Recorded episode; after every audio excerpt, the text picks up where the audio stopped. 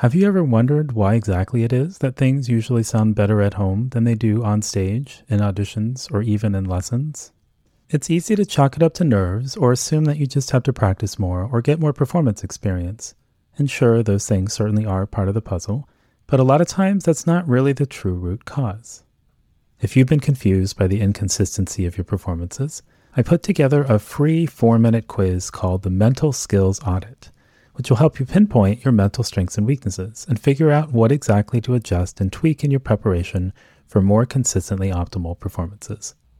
You can take the mental skills audit online at bulletproofmusician.com slash MSA. That's MSA for mental skills audit. And again, it's 100% free and it'll take just four minutes to get your results emailed to you as a PDF.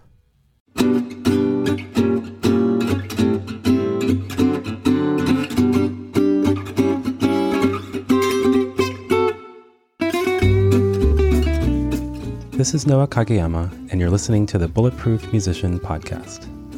Every Sunday morning, we'll take a look at a new research based tip or technique to help you practice more effectively or perform better under pressure. And on the first Sunday of every month, I'll have a guest from the music, sport, or research world who will share their insights on how we can all be a little more awesome in the practice room and on stage.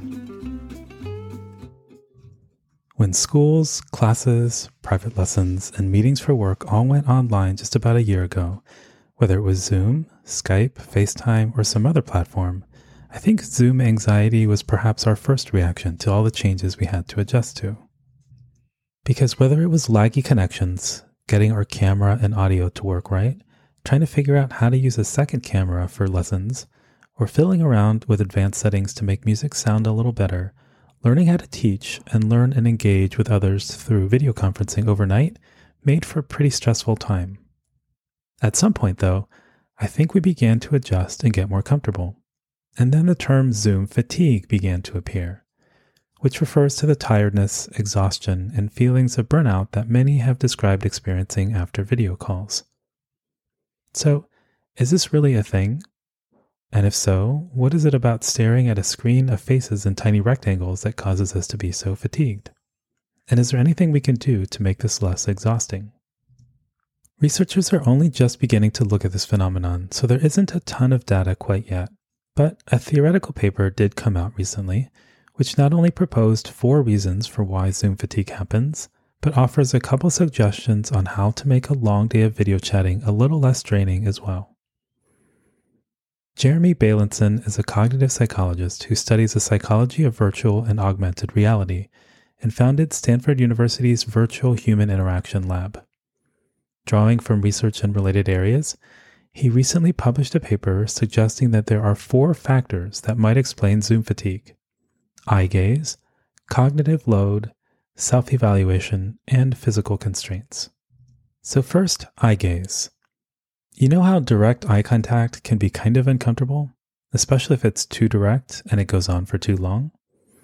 Well, a 1965 study found that there seems to be a relationship between eye contact and physical proximity, where the closer someone is to you, the less eye contact you tend to make.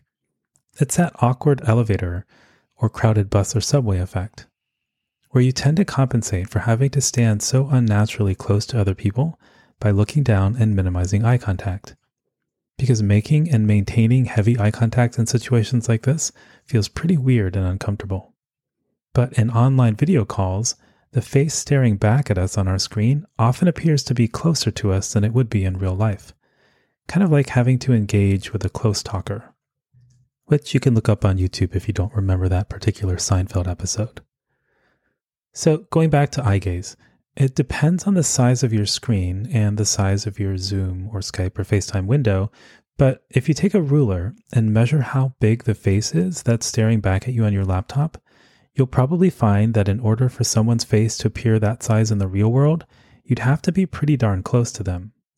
On Bailenson's laptop, for instance, he found that a person's face was about 13 centimeters or 5 inches from top to bottom, which may not seem all that big, but if you were to take a ruler and measure how big someone's head looks to you in real life, you'd have to get a lot closer to that person than you'd think. To be specific, your faces would only be about 50 centimeters or 1 foot and 8 inches away from each other. which is a lot closer than you'd typically be to someone that wasn't a close family member or loved one. Bailenson cites some work on personal space, for instance, which found that for most of us, space of less than 60 centimeters or 2 feet would be considered intimate. And even in group chats, the sizes of the faces on the screen are often still bigger than they'd be in a real life classroom or conference room. Plus, in a normal classroom or meeting setting, unless you're the speaker, you typically just see the backs or sides of everyone's heads. But in a group video chat, we see a bunch of other people staring back at us. And even though they may not actually be looking at us, it can still feel like all eyes are on us. And then there's cognitive load, or the idea that communicating via video chat takes more work. If you're speaking, audio and video can be laggy, so you have to wait a few seconds to see what the participants' reactions to your comment might be, which makes reading the room more challenging. You also have to worry about your lighting, being centered in the camera, and remembering to look at the webcam rather than the screen when talking. Bailenson even cites a study which found that we tend to speak 15% louder when video chatting than in normal life, too. Although, in the case of my 15 year old, I swear it's more like 150% louder than 15%. Furthermore, we only see people from the shoulders up. So we miss all the normal hand gestures and body language that would typically help with communication. So, in many ways, we're basically having to work harder to stay engaged and connected and communicate effectively on both the sending and receiving end. Another factor is self evaluation. Bailenson notes that the default setting of most video chat software is for us to see ourselves as well as the other people in a chat, which he explains is a little like walking around all day with a mirror in our face, which apparently makes us more likely to engage in self evaluation, adding even more stress to the experience. And then there are the physical constraints. In a video call, you have to maintain a certain distance from the screen Make sure you stay in the frame, and you may have headphones on too, which can limit you even further, which all feels a bit more physically restrictive than a regular classroom setting or meeting where you can lean back, turn around, and move around a bit more without other people noticing quite so much. So, given all of this, is there anything we can do to reduce video chat fatigue? Bailenson offers a couple suggestions. One is to turn off video.